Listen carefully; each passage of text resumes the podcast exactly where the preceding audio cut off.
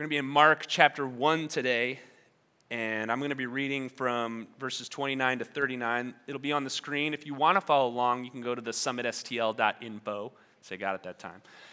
And there's a sermons card on there, and we actually have the sermon notes in there and the different things you can follow along if you'd like to.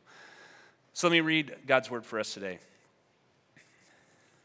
And immediately he left the synagogue and entered the house of Simon and Andrew with James and John. Now, Simon's mother in law lay ill with a fever, and immediately they took him, they, they told him about her. And he came and took her by the hand, lifted her up, and the fever left her. She began to serve them. That evening at sundown, they brought to him all who were sick or oppressed by demons, and the whole city was gathered together at the door. And he healed many who were sick with various diseases and cast out demons. And he would not permit the demons to speak because they knew him. And rising very early in the morning, while it was still dark, he departed. And he went to a desolate place, and there he prayed.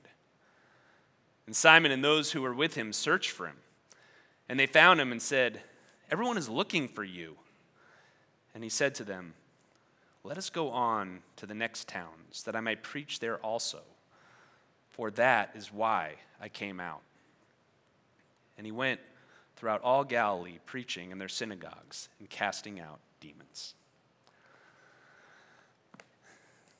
How would you handle fame? How would you handle fame? You know, fame in and of itself really isn't a bad thing. It's what fame entices us to that fame has this alluring power to make us think that we're something that we're not. It entices us simply to pride, to think that we're the ultimate authority, that we have it all together, that we know what should be done and how it should be done. You know, to start off with some transparency here, I struggle with this every Sunday. I mean, think about what's happening in this moment just for a second. I'm in front of a couple hundred people telling you about God's word and how you should respond to God's word. So then, what happens after a sermon, if it's good, people are like, man, Brian, you got it. That was awesome. You really brought God's word. And do you know what happens to me?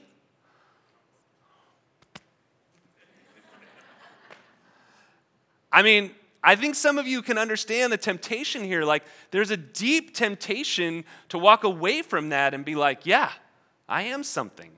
I matter. I mean, I might not matter and get, you know, publicity on Yahoo or something like that, but it happens here that even in this temptation amongst you to be seen and think of myself as something more than I really am. I was listening to this podcast, it's a fascinating podcast. It was discussing something incredibly controversial that I wanted to just quickly share with you. And they were debating this. It was this sentence it's uncomfortable to think about this, but take Hitler. If you had 20 million people saying that you were the country's savior, who would you be to disagree? Do you really believe that your ego would be able to resist the praise of 20 million people? Now, first, I want to say Hitler was evil, right? There's no justification for what he did, period.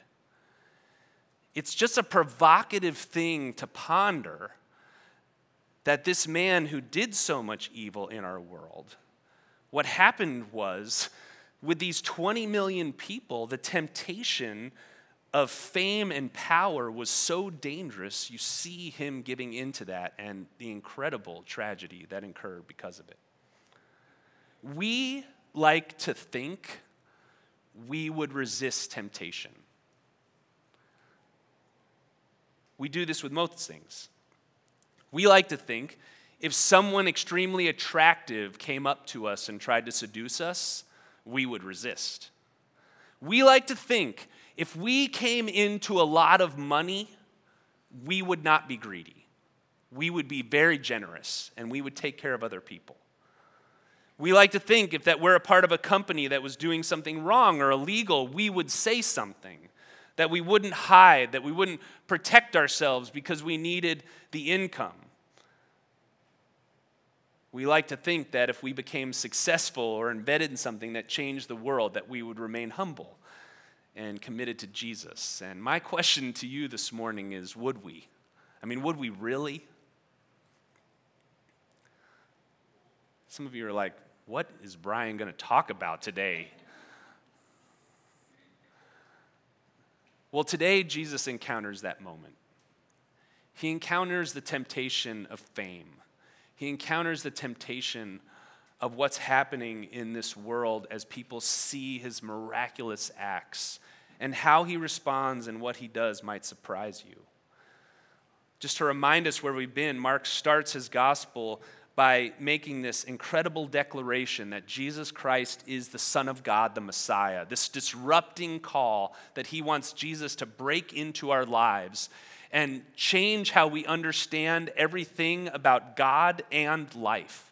And then what happens is Mark shows us that Jesus is worthy of this title because of his baptism that, and God's affirmation of who he is, and then how he resists Satan in the desert and the greatest temptation of all to reveal himself as the ultimate representative. And after these two moments, what then happens is Jesus declares, Here's what I'm here to do. I'm here to bring the kingdom into this world and break into this world with a new kingdom, the light that will crush the darkness.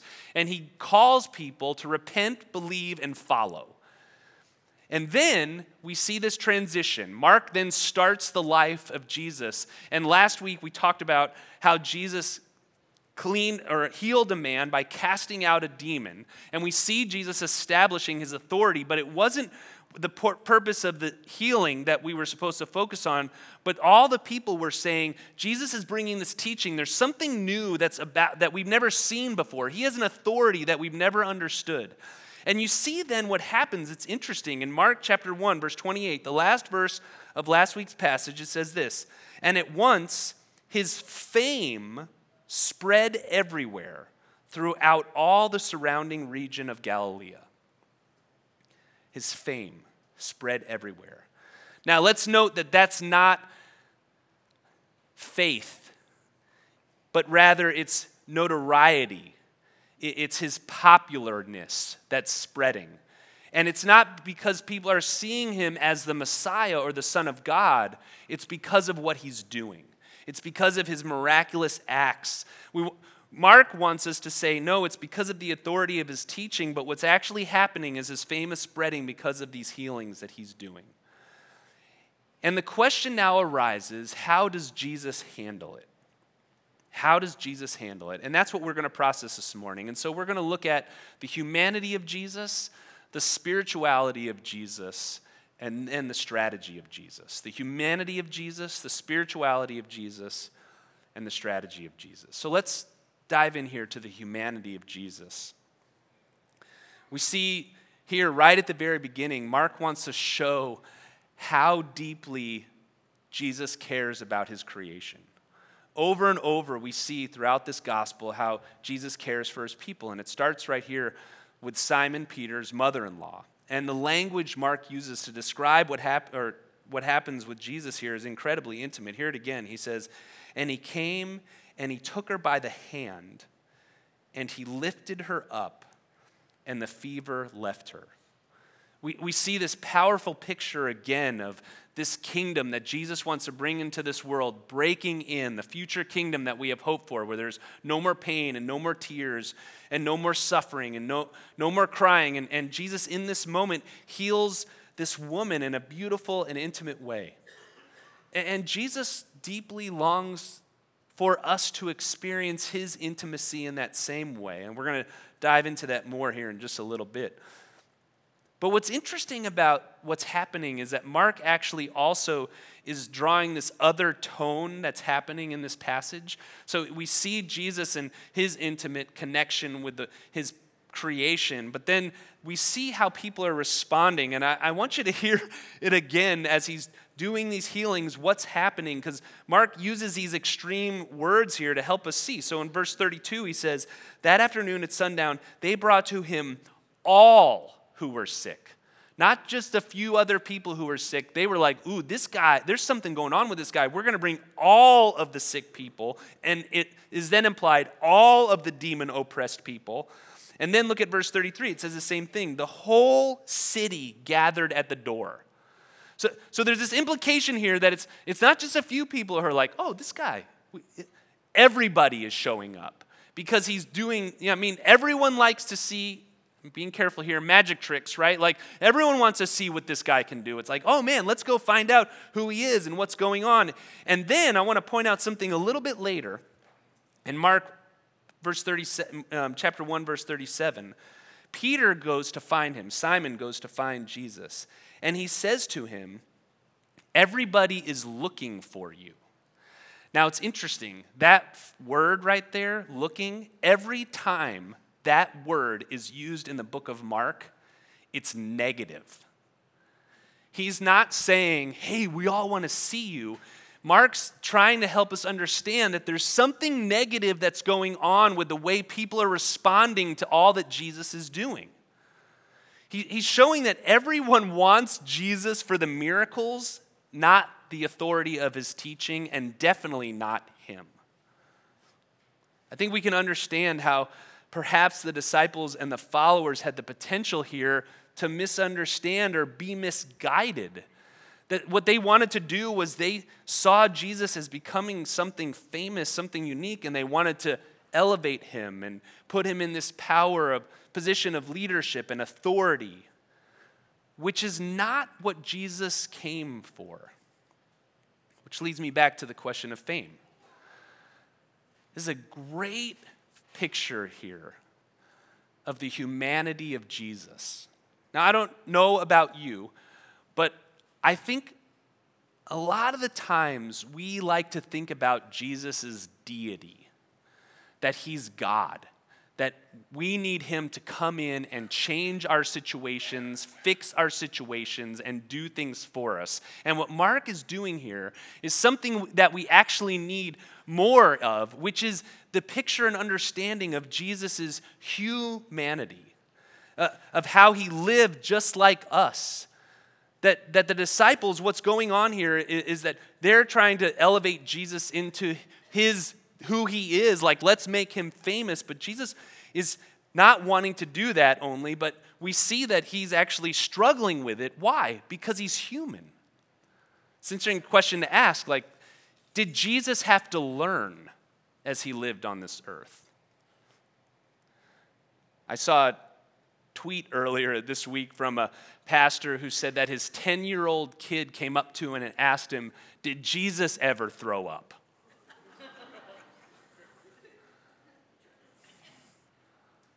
How would you answer that question? It's interesting. Like, did Jesus ever, I mean, did he really? I mean, he's God, right? So when that started to come, he just was like, no, I'm not going to throw up. Like,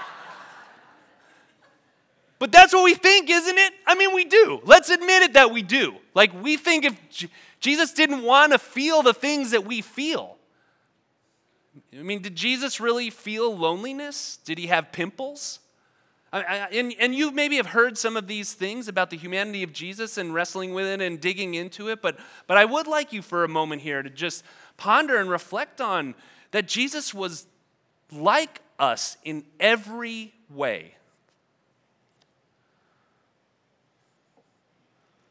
Every way. Jesus was a sinless man, not a sinless Superman. Think about that. Jesus was a sinless man, he was not a sinless Superman. We don't think of him as human because we want him to fix our circumstances, but his humanity is the very thing that allows him to relate to us. And I, what I love about this moment is Mark is showing us the humanity that Jesus lived. That in this very in this very moment, what's happening is what happens when people come up to me at the end of a sermon and say, That was awesome, Brian. You're, you're amazing. That Jesus faces the same temptation that I face, and he faces the same temptation you face. That when someone says to you, You're an amazing parent, or when someone says to you, You're the best teacher, or you're a great nurse, or you're one of the best moms I've ever seen, or you're one of the best dads I've ever seen. That we have these moments in our lives where we start to think of ourselves as more than we are, and there's a temptation in something that's good and encouragement. Please pause here. Please do encourage me after my sermons. I, I, I, do not want the application of today to be like, I'm never telling Brian that was good again.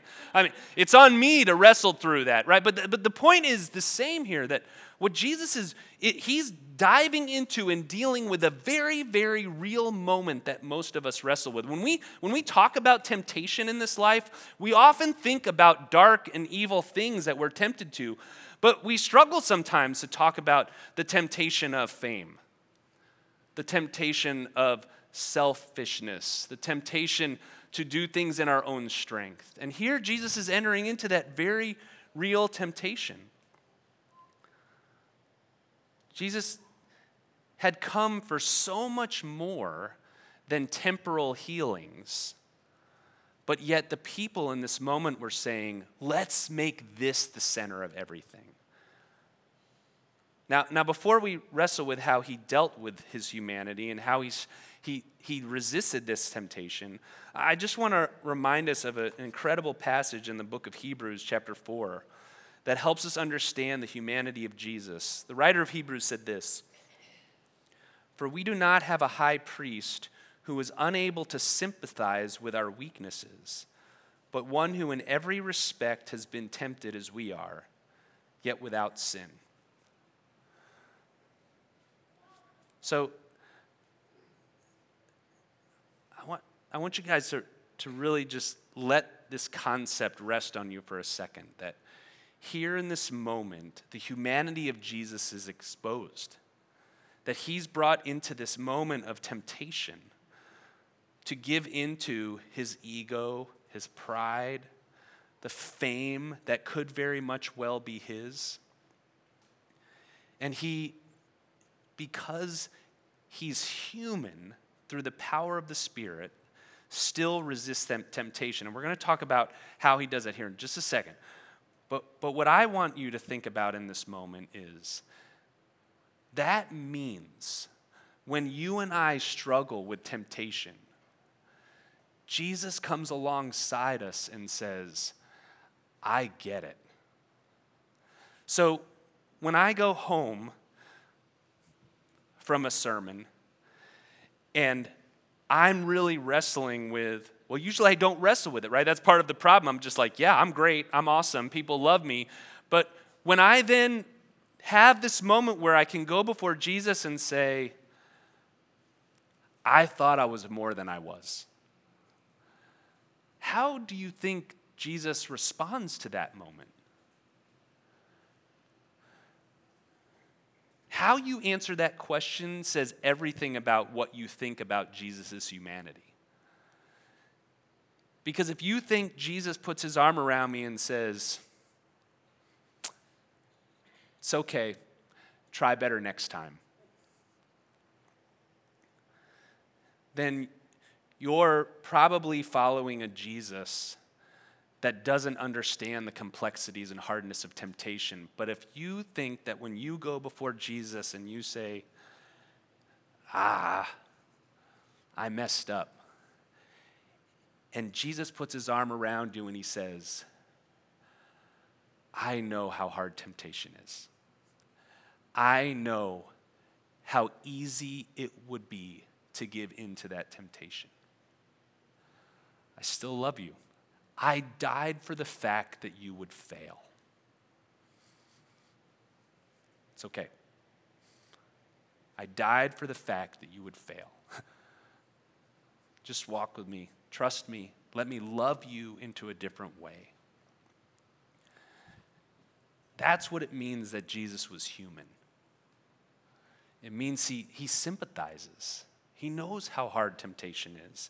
And he, he doesn't want us to hide from bringing our struggles and our temptations. He wants us to bring all of our temptations to his feet. So, what does Jesus do in the midst of temptation? Mark 135. He got up early in the morning. It was still dark. And he went out to a desolate place and he prayed. In the, his humanity, Jesus goes to the Father. In his humanity, Jesus depends on God in the face of his temptation to remind him, to set him on the path, to straighten him out, to say, This is what I have for you. This is what my purpose is. Let's not forget what I've called you to. Jesus was tempted in every way at this moment, more ways than we could possibly comprehend or understand. And what he needed was God's will, agenda, and purposes to rule in his life.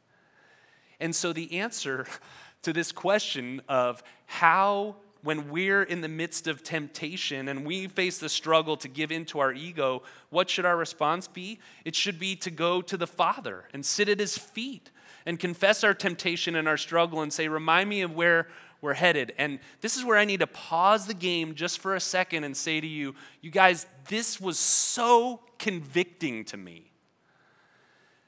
That, that so many you might know this about me, but I, I tend to be a, a pretty active person.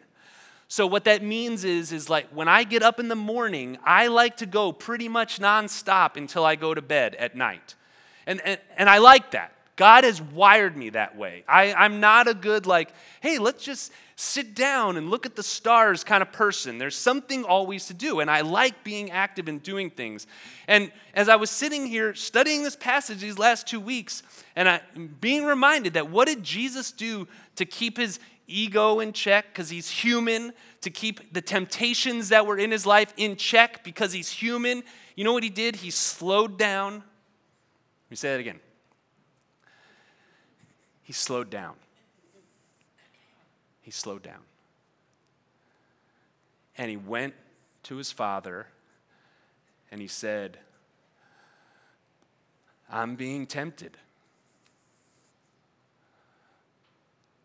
I'm telling you guys, I changed my morning routine this week. That may, I, am just being transparent with you about this. Like, I changed my morning routine. So instead of getting up, first thing, getting in the shower, checking my email, I, you don't care about my morning routine. I, I, I changed my, I, I said, I cannot, I cannot come before our church and say, slow down, figure it out, spend some time with Jesus, and confess your temptations to him. So I was like, Ugh. do you know how hard it was for me to slow down? And just and but but hang on hang on. Because this is also what was happening for me in this.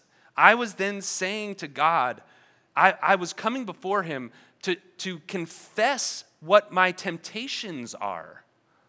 Like just to be in his presence and feel him put his arm around me and say yeah i get it. Those temptations are real. I totally get it.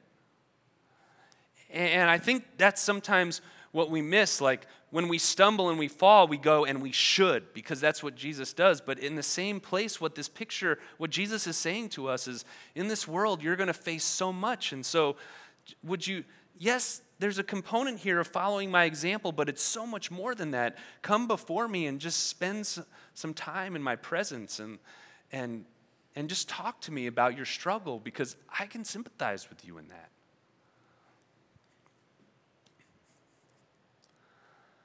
One commentator wrote If you and I are flawed, weak people, and he's the Son of God, and he thought he needed more prayer the busier it got and the more famous he got, how much more would we need it?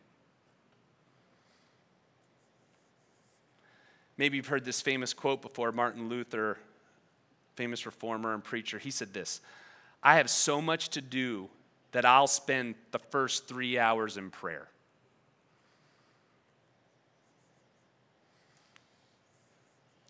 You know, we too can get enthralled in the idea that Jesus cast out demons and healed sickness, and next week he's going to heal a leper. But doesn't the mission of Jesus have everything to do with intimacy with God? And here we see Jesus living the life we couldn't live, resisting the temptation to do famous things and become more famous, and submitting on the will of the Father. And he does that by going before him in prayer. And so, friends, I'm going to ask you humbly, learning myself, would you consider slowing down this week? Would you maybe even consider putting something on your calendar, maybe just 10 minutes, 20 minutes, and going before Jesus to confess where your temptations are, where you're failed and where you're still struggling? Now, now remember, this is where we get confused sometimes. Like, the motivation to do this isn't that you're bad and you need Jesus to fix you. Jesus was human, he wants to relate to you. That's, that's what the beauty of this picture is. We don't have the power to resist temptation without him. And so G- Jesus wants to bring an unburdening, a motivation that we're human. And so, what does it mean to be human? It means to rest on and rely on God. And then lastly, we see what happens to Jesus. What happens after he spends time with the Father? He reveals his strategy. He reminds Peter, even when Peter comes and he says, Everyone's looking for you. Come on, we need the opportunity for more miracles and greatness is his hand. Let's do this. Let's make this happen. Jesus says, Let us go to the next towns, that I may preach there also, for that is why I came out. Jesus came because why? He wants to proclaim good news. Good news to you and to me. You know, there's something extremely counterintuitive about the plans of God here that we struggle with too. I want God to come into my life and fix things and change things and just make things work. Where do you want God to do that in your life right now? Like, is it with your kid? Is it with a job? Is it with your spouse? Maybe it's even in just your relationship with Him. You're like, God, come fix this, come change this, come do something in my life. And what we learn in this moment is, is here's what's happening the disciples are saying, Whoa, the crowds are gathering, Jesus. Let's do this thing. Let's get out there. Let's get more people. Let's go to let's let's see if we can get them even bigger. You can heal more people. People are going to be like, "Man, wow, Jesus, you're amazing." And Jesus comes out of his time with God and he says, I'm not here for the big crowds. I'm here to bring in the kingdom of God. So let's go to the next town. And we might miss this just a little bit, but, but I, I want to help us understand a really important concept that's happening here that actually God told us a long, long time ago. Robert Capon, he's a really great thinker and theologian. He introduced this thing. We actually talked about it a couple years ago when we did the parables. It's called right handed and left handed power.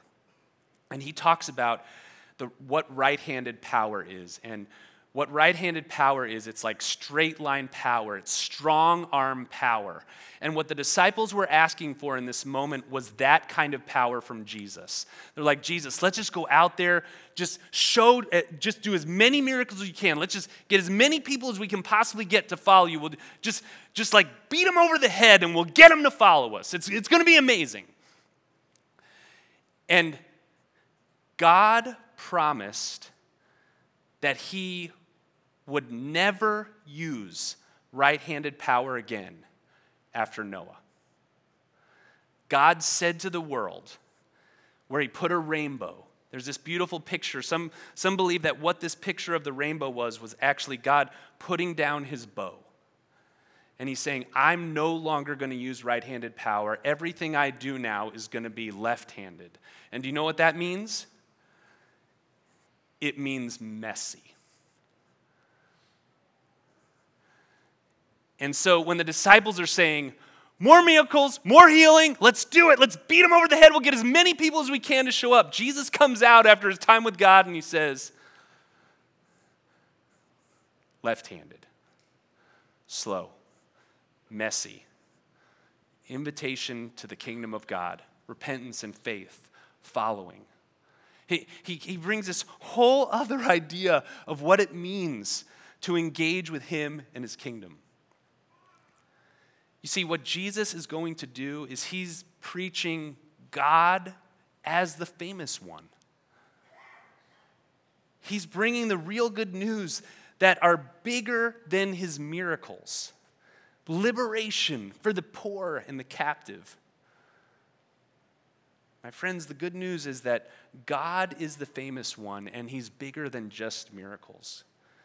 And that kingdom is at hand, which means liberation for the poor and the captive, which means liberation for you and for me. Jesus is bringing a paradoxical power into the world, and it looks like weakness and the softening of hearts. It's the kind of power that leads to suffering and death. And this is why Jesus doesn't come with a hammer.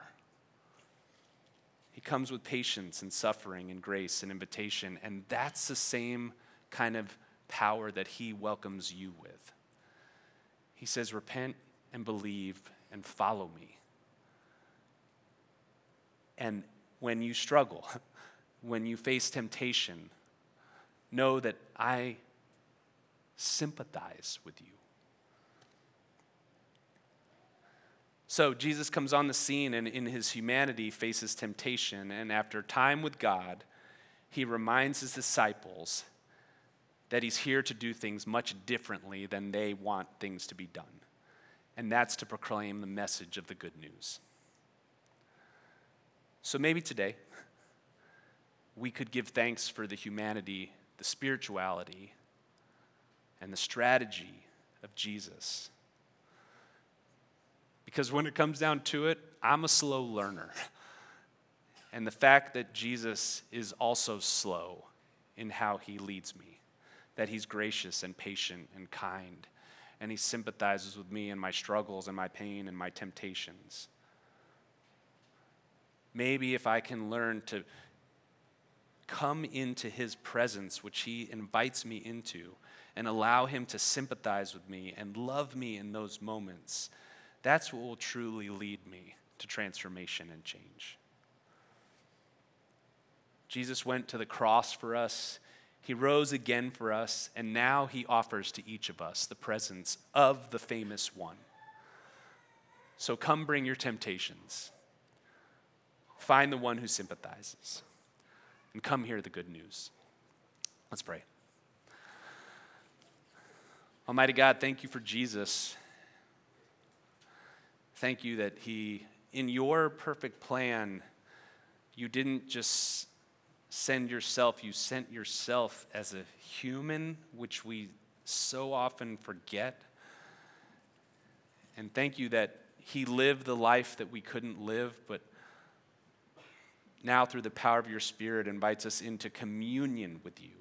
And that in that communion will be transformation. There's not a demand for us to live that way the invitation is to be in your presence. So, Father, hear our confession. We struggle to make time to be with you. That's our simple confession today, Father.